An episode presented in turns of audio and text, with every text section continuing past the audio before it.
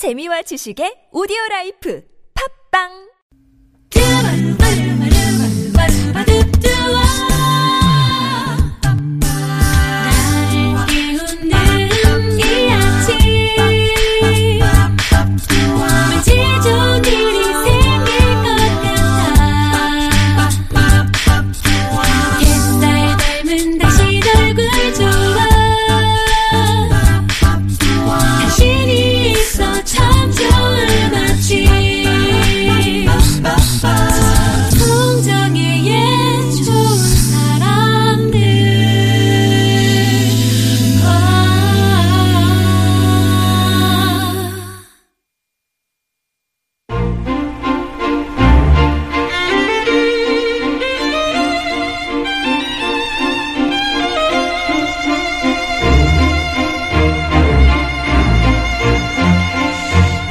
영화라면 누구나 자신의 삶의 주인공일 텐데요.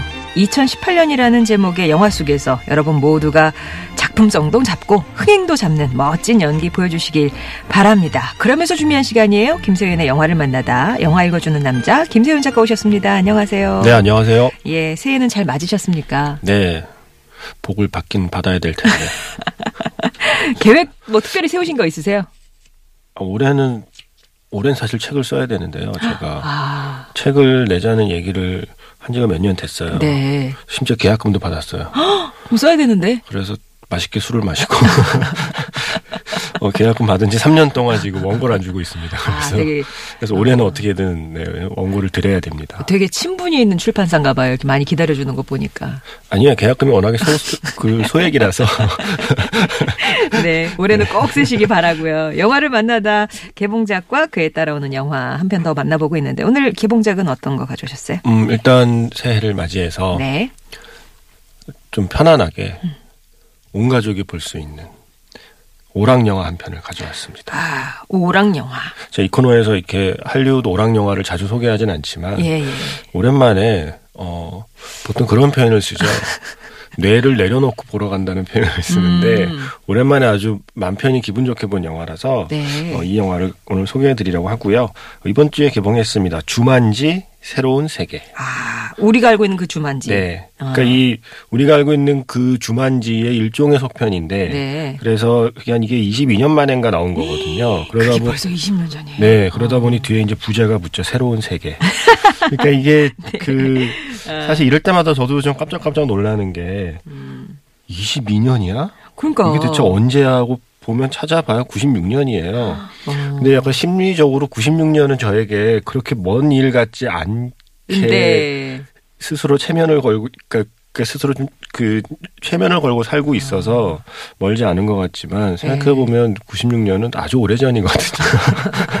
96년이면 문민정부 때 아닙니까? 아, 그래서 그러네요. 그래서 22년에 개, 22년 전에 개봉한 1996년 주만지를 지금 시대에 맞게 새롭게 이제 각색을 해서 음. 리메이크는 아니고요. 음.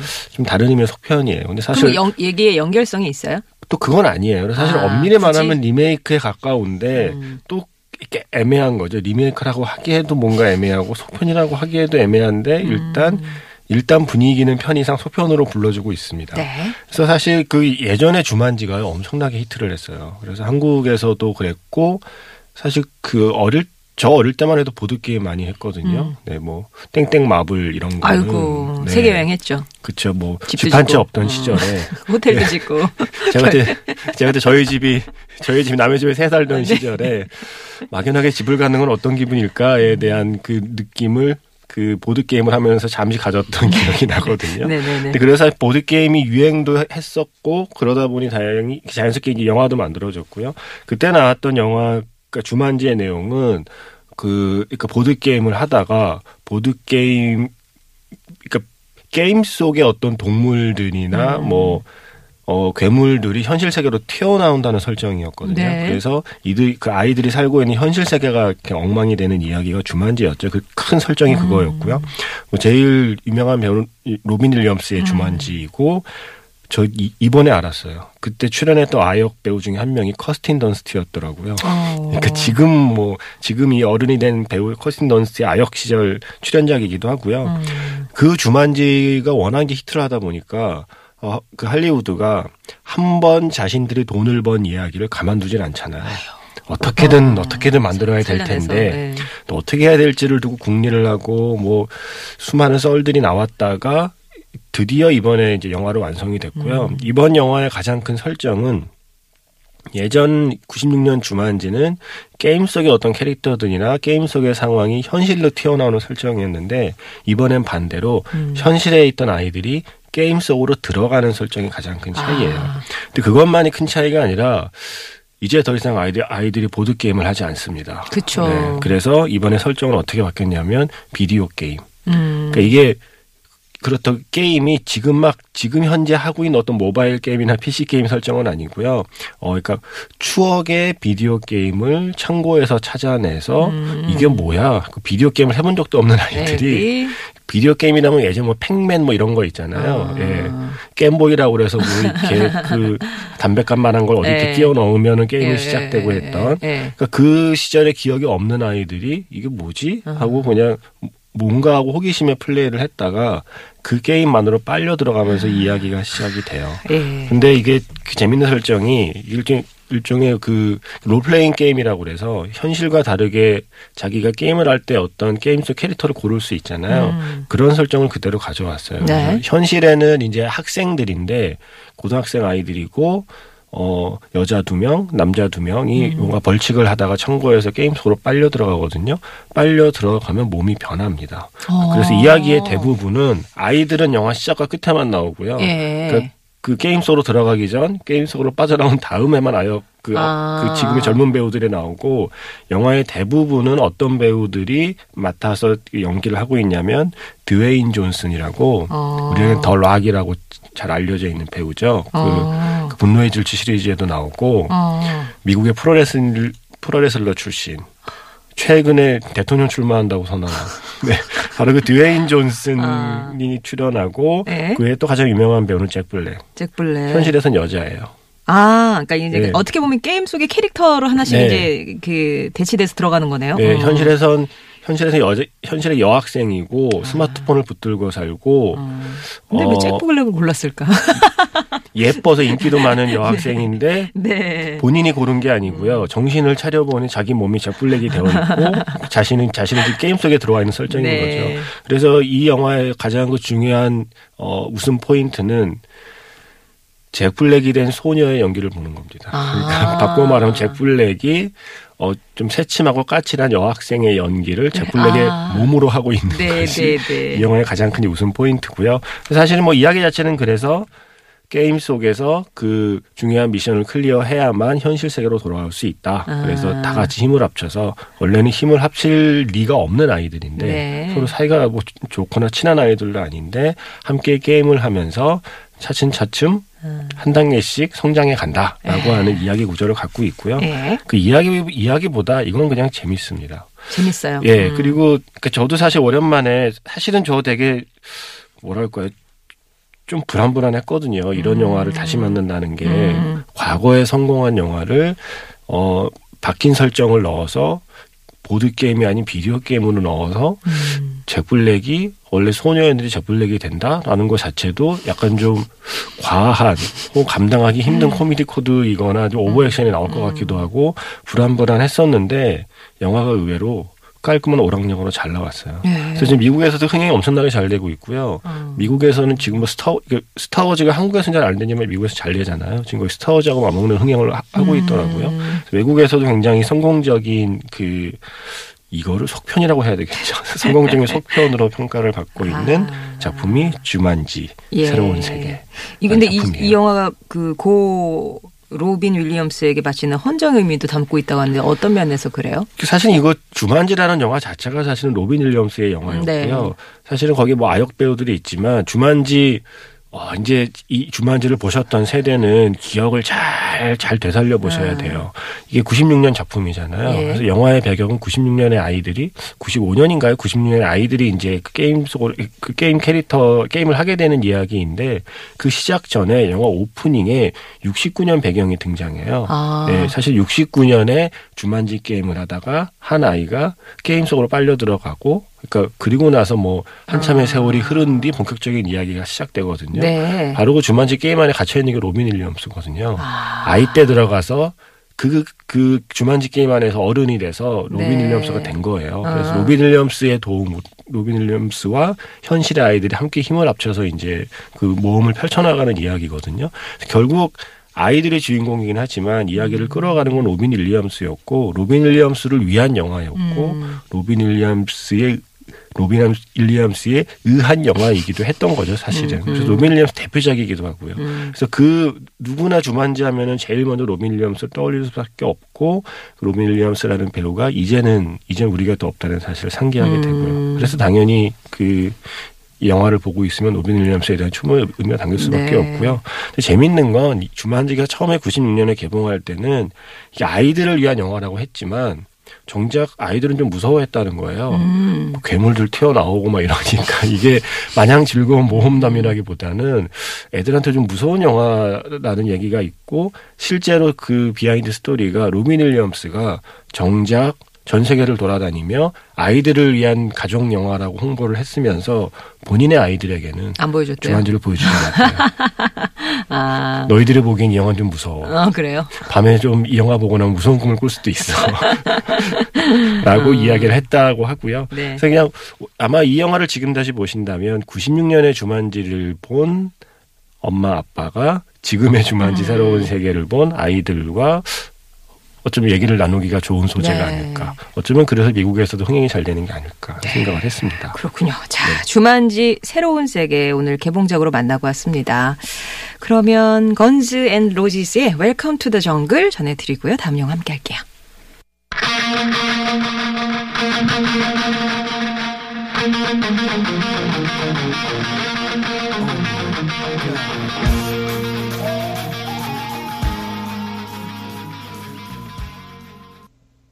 금요일은 영화 이야기로 함께합니다. 김세윤의 영화를 만나다. 앞서서 개봉작 가운데는 22년 만에 돌아왔습니다. 액션 adventure 끝판왕 주만지 새로운 세계 만났고요. 이제 좀뭐 닮은 영화 지난 영화 가운데서는 어떤 영화 만나볼까요?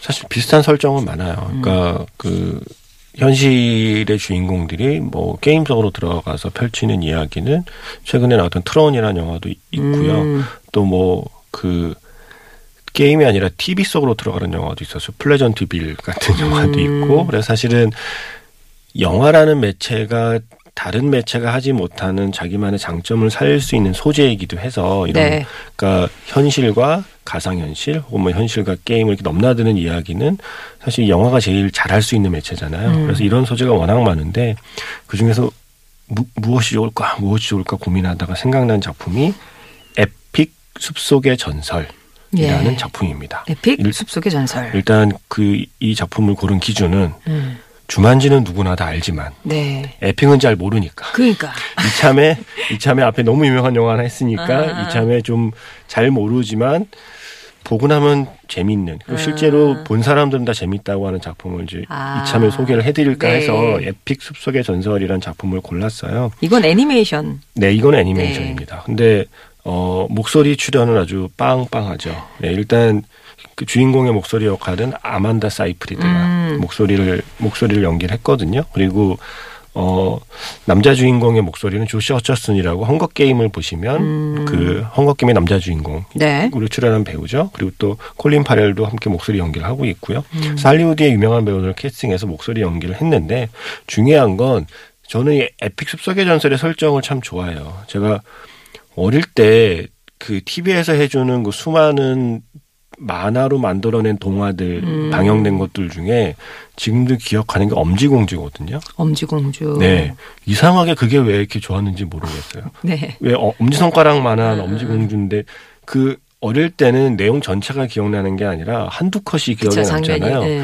제 기억 속에 되게 선명하게 남아 있는 게 목련 꽃잎을 그러게. 목련 꽃잎을 이불로 덮는 장면이었거든요. 네. 근데 어릴 때 그게 왜 그렇게 아, 되게- 왜 그렇게 신기하고 좋았는지는 모르겠는데 아, 그 엄지공주가 목련 꽃잎을 보고 잠든 한 컷이 되게 오래 아. 마음속에 남아 있었어요. 그리고 예. 뭔가 그러니까 그런 존재, 그러니까 눈에 잘 보이지 않지만 혹은 우리가 모르는 곳에 사실은 우리가 단지 모를 뿐이지 사실은 그들만의 어떤 세계가 있을 것 같다는 상상이 어릴 때 제가 좀 자주 좀 빠져들었던 공상이거든요. 네. 그게 주로 이제 우리는 뭐 외계인이 있다거나 이런 음. 우리가 모르는 어떤 그들만의 세상이 있다는 상상은 많이 하는데 내가 살고 있는 이 공간에 내 눈에 보이지 않는 곳에 음. 어떤 또 다른 세계가 있을 것 같다는 공상을 하는 게 저 어릴 때 가장 큰 낙이었거든요. 네. 근데 그렇게 막연하게 품고 있던 저의 공상을 화면에 실현시켜준 작품이 Epic 숲속의 전설이라는 작품입니다. 아. 물론 그 전에 한 작품 있었어요. 일본 영화. 마루 밑 아리에티라고. 마루 밑 아리에티라고 그러니까 우리 눈에 보이지 않는 아주 작은 사람들의 이야기를 아. 한번 또 저도 그, 그 작품도 좋아했었거든요. 근데 Epic 숲속의 전설은 원래 작았던 마루 밑 아리에티처럼 원래 작은 사람들의 이야기가 아니라 네. 현실의 현실의 평범한 아이가 우연한 기회에 음. 작은 아주 그 숲속의 작은 어떤 존재들의 세계로 빨려 들어가는 이야기예요. 그러니까 그 설정이 이제 그 주만자와 거의 흡사해서 음. 네. 네. 숲속의 전설을 골랐습니다. 아. 어, 이 영화의 주인공 MK는 이제 그 10대 소녀고요. 어, 아빠는 보통 이런 영화의 가장 흔한 설정이죠. 아빠는 과학자는 과학자인데 음. 괴짜 과학자.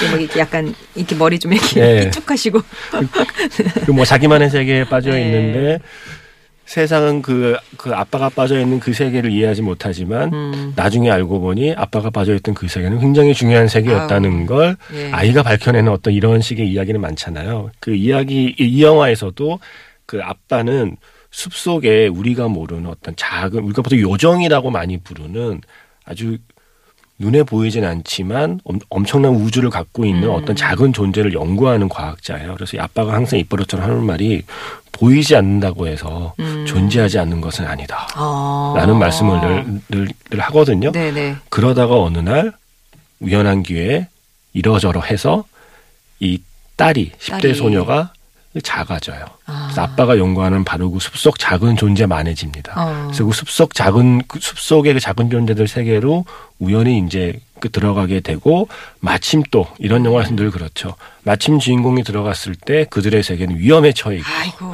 그 위험에 처해 있는 세계를 구해내야 할 어떤 막중한 책임이 바로 이 10대 소녀 MK에게 주어져 있는 네. 아. 거죠. 그래서 그 숲속 세계를 해치려는 악당에 맞서서 숲속의 작은 존재들과 힘을 합쳐서 네. 그 어떤 숲속의 작은 우주를 지켜내는 이야기가 에픽 숲속의 전설이에요. 그러면 그 숲속에 지켜내기 위해서 협력해야 하는 비슷한 또래의 남자애겠군요. 그렇죠. 그렇죠. 예. 그래서 또 이제 썸을 좀 타게 되고 그런 이야기가 바로 Epic Epic 숲속의 전설이에요. 사실은 제가 이게 주만지란 영화를 보고 이 영화를 다시 떠올리면서 왜 주만지란 영화가 재밌을까? 그러니까 주만지는 결국 그 아- 아이들이 빨려 들어가는 게임 속의 세계는 그 세계의 배경은 정글이거든요. 예. 그래서 영화 영화 촬영도 그 하와이에 가서 했어요. 예전에 주라기 공원을 찍었던 바로 그 음. 하와이의 자연 풍경을 배경으로 영화를 찍었단 말이죠. 그러니까 그 에픽 숲속의 전설도 숲속의 어떤 그 비밀스러운 세계를 탐험하는 이야기고요. 음. 이거는 결국 무슨 뜻이냐면